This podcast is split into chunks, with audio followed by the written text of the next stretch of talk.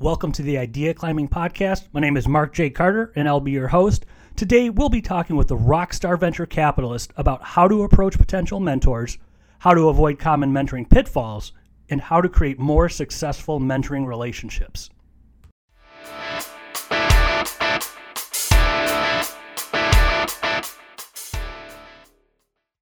Hello, we're here with Troy Henikoff, serial entrepreneur and venture capitalist. Thank you for being here, Troy. Thanks for having me. This is going to be fun. And we're going to jump right into where you and I left off our last conversation. We're talking about mentoring and financial models, and what's the most important thing that people are currently coming to you for and saying, "I just want advice on this," not necessarily pitching you, just saying, "Give me advice. I'm stuck."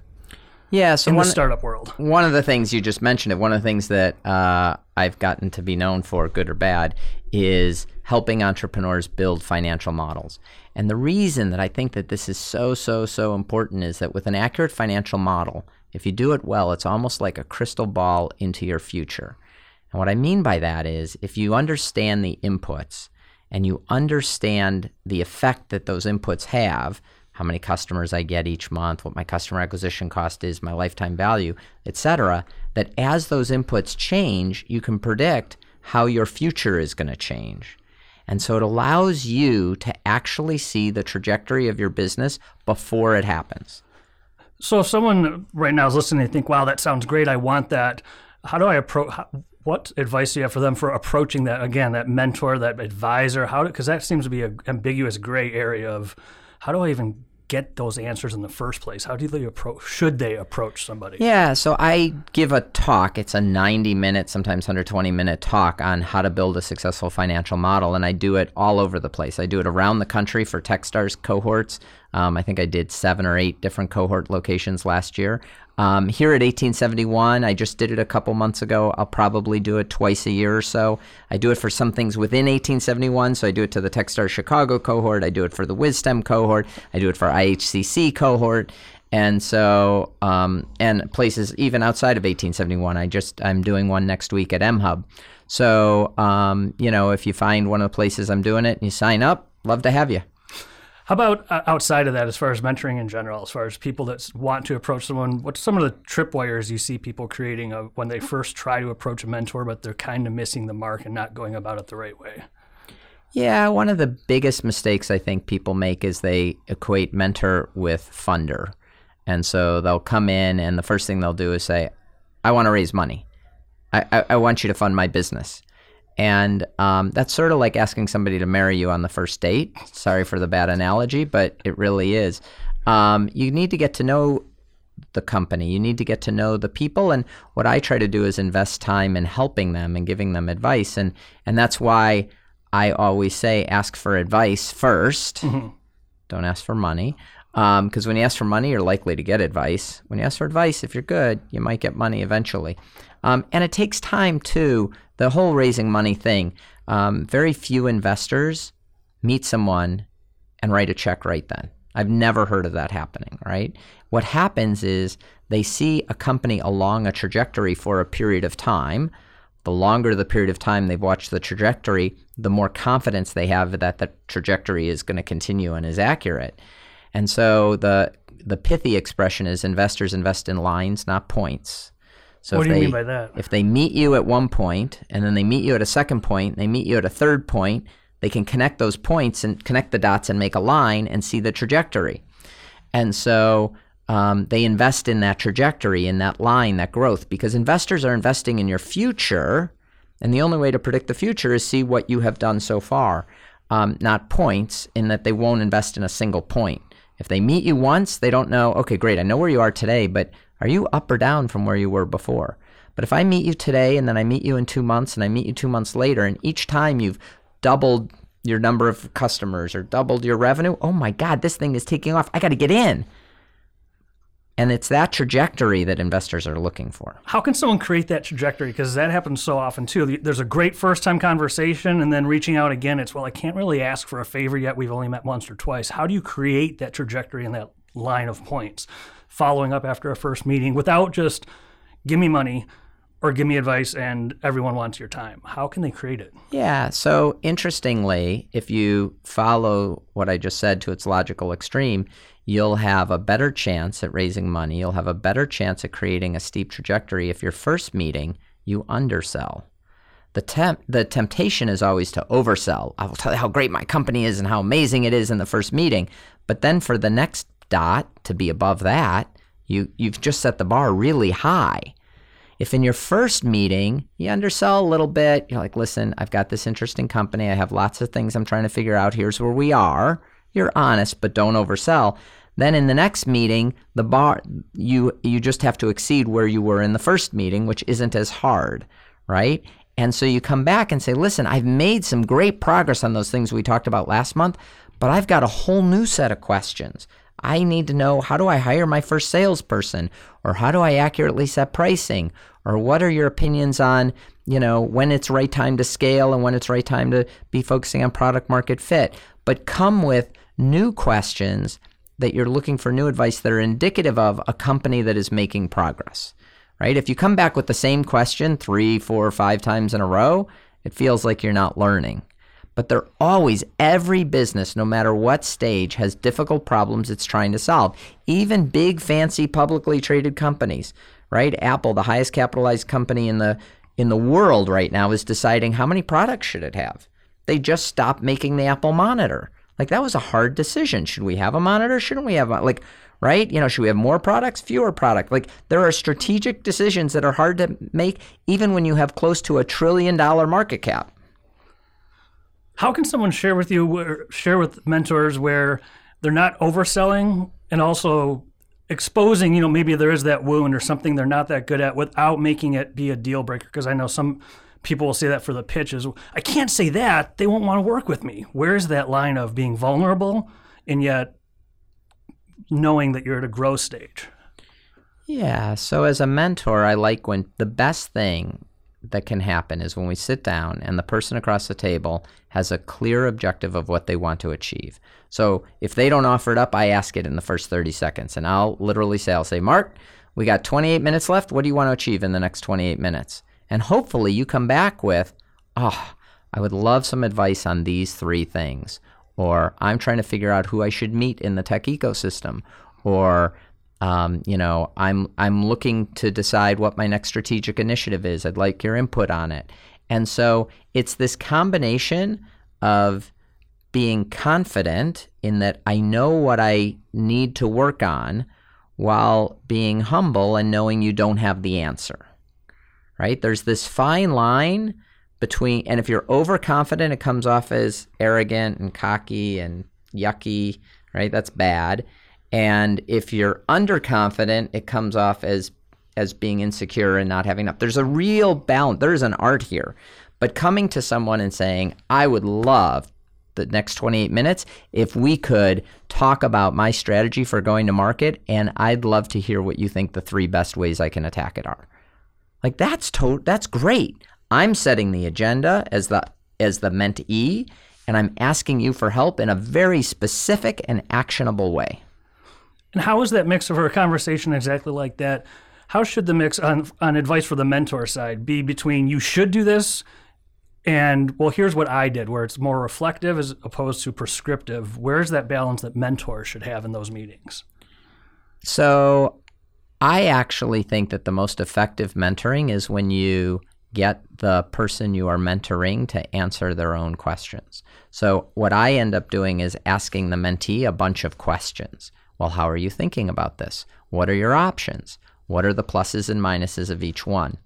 It's really important that they understand how we together came to this conclusion of prioritization or whatever it is, because they're going to get, if they're good and they're talking to a lot of people, they're going to get something that we at Techstars called mentor whiplash.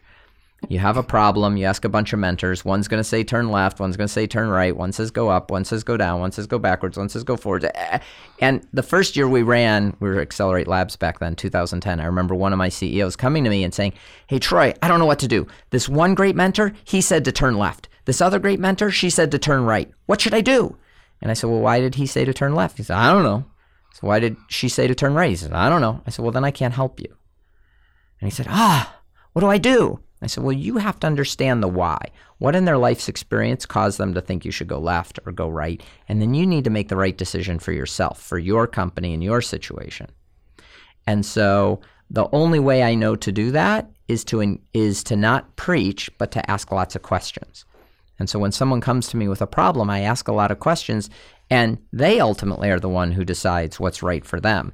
I'm just helping them frame the problem. So is that something mentees should be planned on plan on doing? If mentor A says you should go left. Always include why should I go left? Yeah, because if you don't understand the why, then you don't know if that is relevant to you or not. Right? And what I say is, you know, what in their life experience caused them to think you should go left? Should that be an actual question for them? What have you done? What I, have you seen? Yeah. I, I I love that. And so I love when mentees will say, Well, really, that's different than what I'm hearing. Why do you think this? And then I'll talk about why. And I, you know, I it's likely that my life's experiences are different than yours, and what I say may not apply. But um, getting to the why, it's sort of like the old adage, right? Teach a person to fish, and they eat for a day. Teach them to fish, and they eat for a lifetime. I want to teach people how to fish. I don't want to give them a fish. So, with all those whys, what one that comes up with possibles with mentees, mentors, startups, college students, so many of them. Why do mentors give back? That's so I've heard that so much. We're like, I, he he doesn't have time or she's too busy. I don't even want to ask. Why do mentors give back? And especially time. That's the most valuable thing they have. So time is my most valuable resource. There's no question about it. But there's nothing I enjoy more than sitting down with a really smart person who thinks they're going to change the world and hearing why he or she thinks they're going to be successful at it and helping them succeed in that process. And, you know, as an investor in a VC fund, I, I hear these pitches, I hear these, these, um, you know, I sit in these situations all day long and I love it because I'm listening to some of the best and brightest and smartest, and I'm learning along the way, not just learning from the new things that they're doing, but I'm collecting data points so that I can help the next person. And, um, I love doing it. We only end up investing in a tiny, tiny, tiny fraction of those people. I, we did some uh, some research, and over the first four years of our fund, I think we looked at we met with 4,300 companies, and we made 16 venture investments. So I'm going to say no more than 99 times out of 100. But this is what we do. We try to help people, and we try to help them along, and um, you know, some some of them will end up having the ability to invest in and be along for the ride. But it's awesome. It, there's nothing more fun and more rewarding than helping someone figure out what's right and, and be successful and get to that place of success. What are those data points you mentioned? It was pretty in passing. You're collecting how you you said you're collecting data points from each person to help other people with. What do you mean by that? Yeah, so there's a lot of pattern matching in investing, right? Trying to do I do I understand what made one company successful when another company wasn't? right? What was it that made Google? Google was not the first search engine, for example. So long before Google was what I thought was the unbeatable search engine of Alta Vista. And why did Google succeed where Alta Vista didn't? And before Alta Vista, there were many others. And when you distill it down and understand that Google was maniacally focused on the customer experience, and they figured out a way using their algorithm and PageRank to figure out which pages to show to give the user a better experience, to eliminate spam, and to have the most relevant results come up, and then all of a sudden a light bulb goes off and you say, oh, wow, okay. I understand what happened there. How can I apply that somewhere else? And so it's this process of understanding, not just accepting at face value that Google beat Alta Vista, but understanding why Google beat Alta Vista and how, and then applying that going forward. So, how about for you with mentoring? I mean, why is it so important to you? Was it always in your DNA, or was there some aha moment like you tripped over it in college? I tripped over it a long time after college.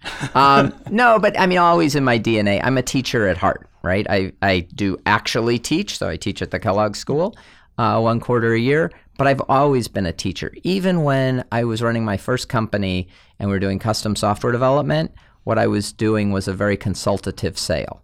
So when we'd go talk to a company about what their problem was, my approach was to teach them a little bit about how technology could solve their problem. And over the course of that, that's just how I naturally communicate. But over the course of that, what ends up happening is they have a lot of confidence that I'm going to be able to build that solution. And then they select us, and then we do the project and we finish it right, and, and have a happy customer, and it leads to another happy customer. So I, it is in my DNA. I'm very much a teacher. And that with with they, that's the potential clients and clients that you're talking about because you're helping them. You're guiding them. Would it be guiding instead of selling them for the startups listening that might want to be tweaking their sales process?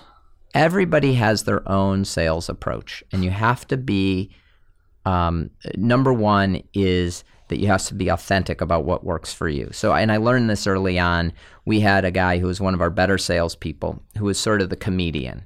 So he'd get up in front of a group. We were selling the hospital software to hospitals at the time, and he'd tell jokes about the material manager, and, and he'd get the crowd laughing. And then he'd kind of give a couple of features and benefits of our product, and and he usually got the sale, and he'd build a great relationship. And he was a great relationship manager.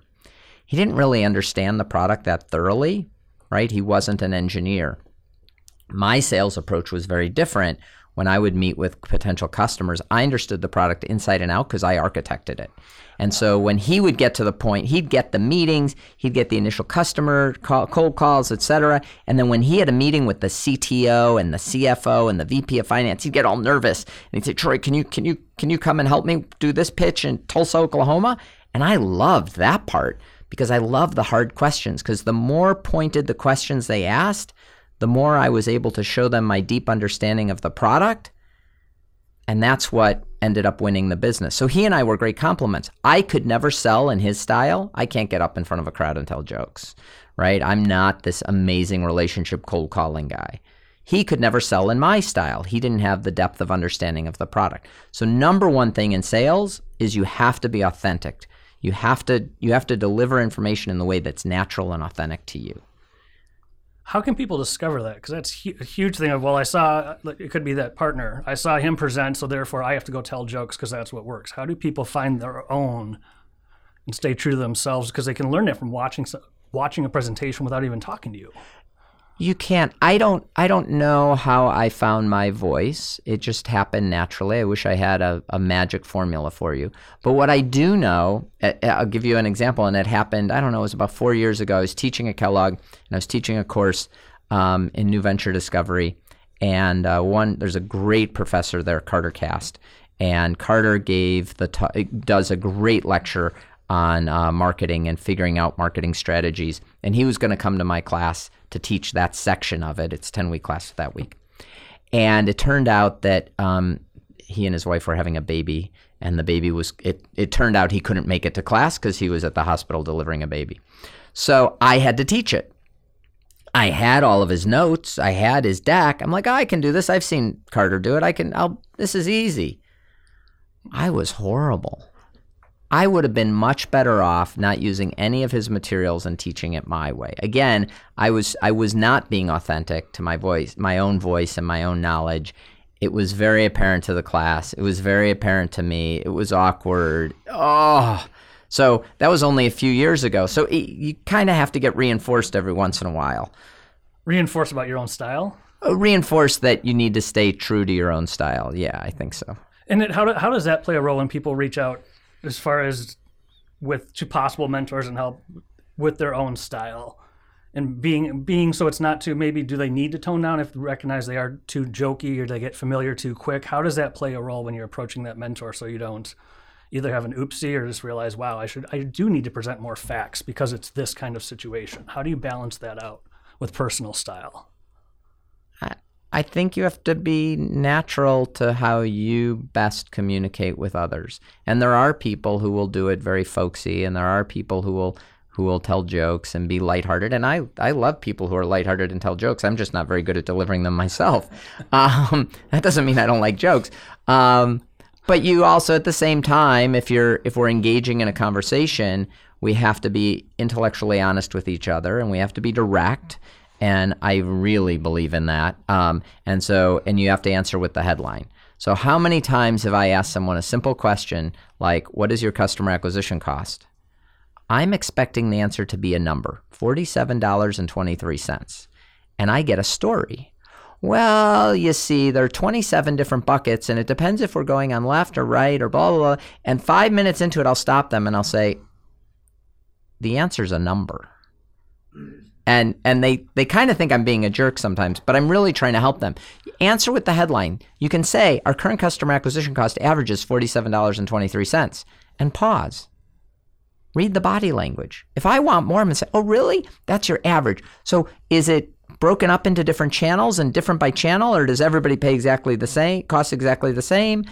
And if I want more information, I'll get it. But when you go into a long story, couple things happen. One, you bore me because I'm not listening until I hear the answer I want. Two, you're revealing a whole bunch of other stuff that might be um, problems in your business that I had never thought of before. And now I have lots of other things to ask you questions about and reasons why, you know, I may not invest. So make sure you answer with the headline, pause, keep it brief. That allows you to get on to the next question after that to continue to start closing this out what's what would that be i do a great job i answer the question what other tips do you have from your decades of mentoring and being mentored that are just those snippets that god if you're to go for it do this one or this one thing or do these two things like start with the headline what else yeah so um, when you're coming in and asking for advice it's awesome and then wrap up with a follow up. Make sure you follow up and thank the person who gave you a bunch of time.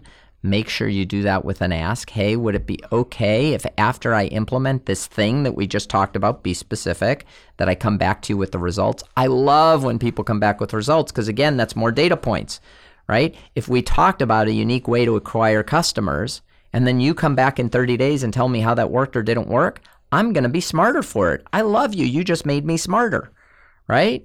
And so make sure you follow up in a meaningful way and or have a that was a great session on, on customer acquisition. Could I come back in a month, give you some results, and then maybe we can talk about direct sales strategy? Again, showing you're learning, you're building on top of what you did before. Which every startup should be doing. So coming back with here's what I did sounds like it's better than coming back with, okay, I love what you said about customer acquisition. Now let's talk about my financial model with leaving a result in the middle out is not the way to yeah, go. Yeah, show that you can execute. Right? Take what you've learned in the last in the over the last period of time. By the way, it's okay to come back and say, Troy, that thing you, you suggested, it failed. Let me tell you why. And then I want some more it. That's awesome too. That's more learning for me. Again. And I'm sure that many of not certainly not all of my ideas work. There are lots of things that that are going to fail in the marketplace. At the end of the day, it doesn't matter what I think, it matters what the market thinks. And so you're coming back with actual market data on how you tested something and what the results were is awesome. I think that's actually an awesome, awesome statement to close out on too. Is if you're going to go back to your mentors, go back with some kind of metric. Something happened, show you listened and did something, not just uh, come back with another question. Yep. And build the relationship from there. Thank you very much, Troy. We appreciate it. Great. This was fun. Talk to you soon. Thank you for listening today. Be sure to go to ideaclimbing.com to learn more about idea climbing and hear other conversations about mentoring, marketing, and more.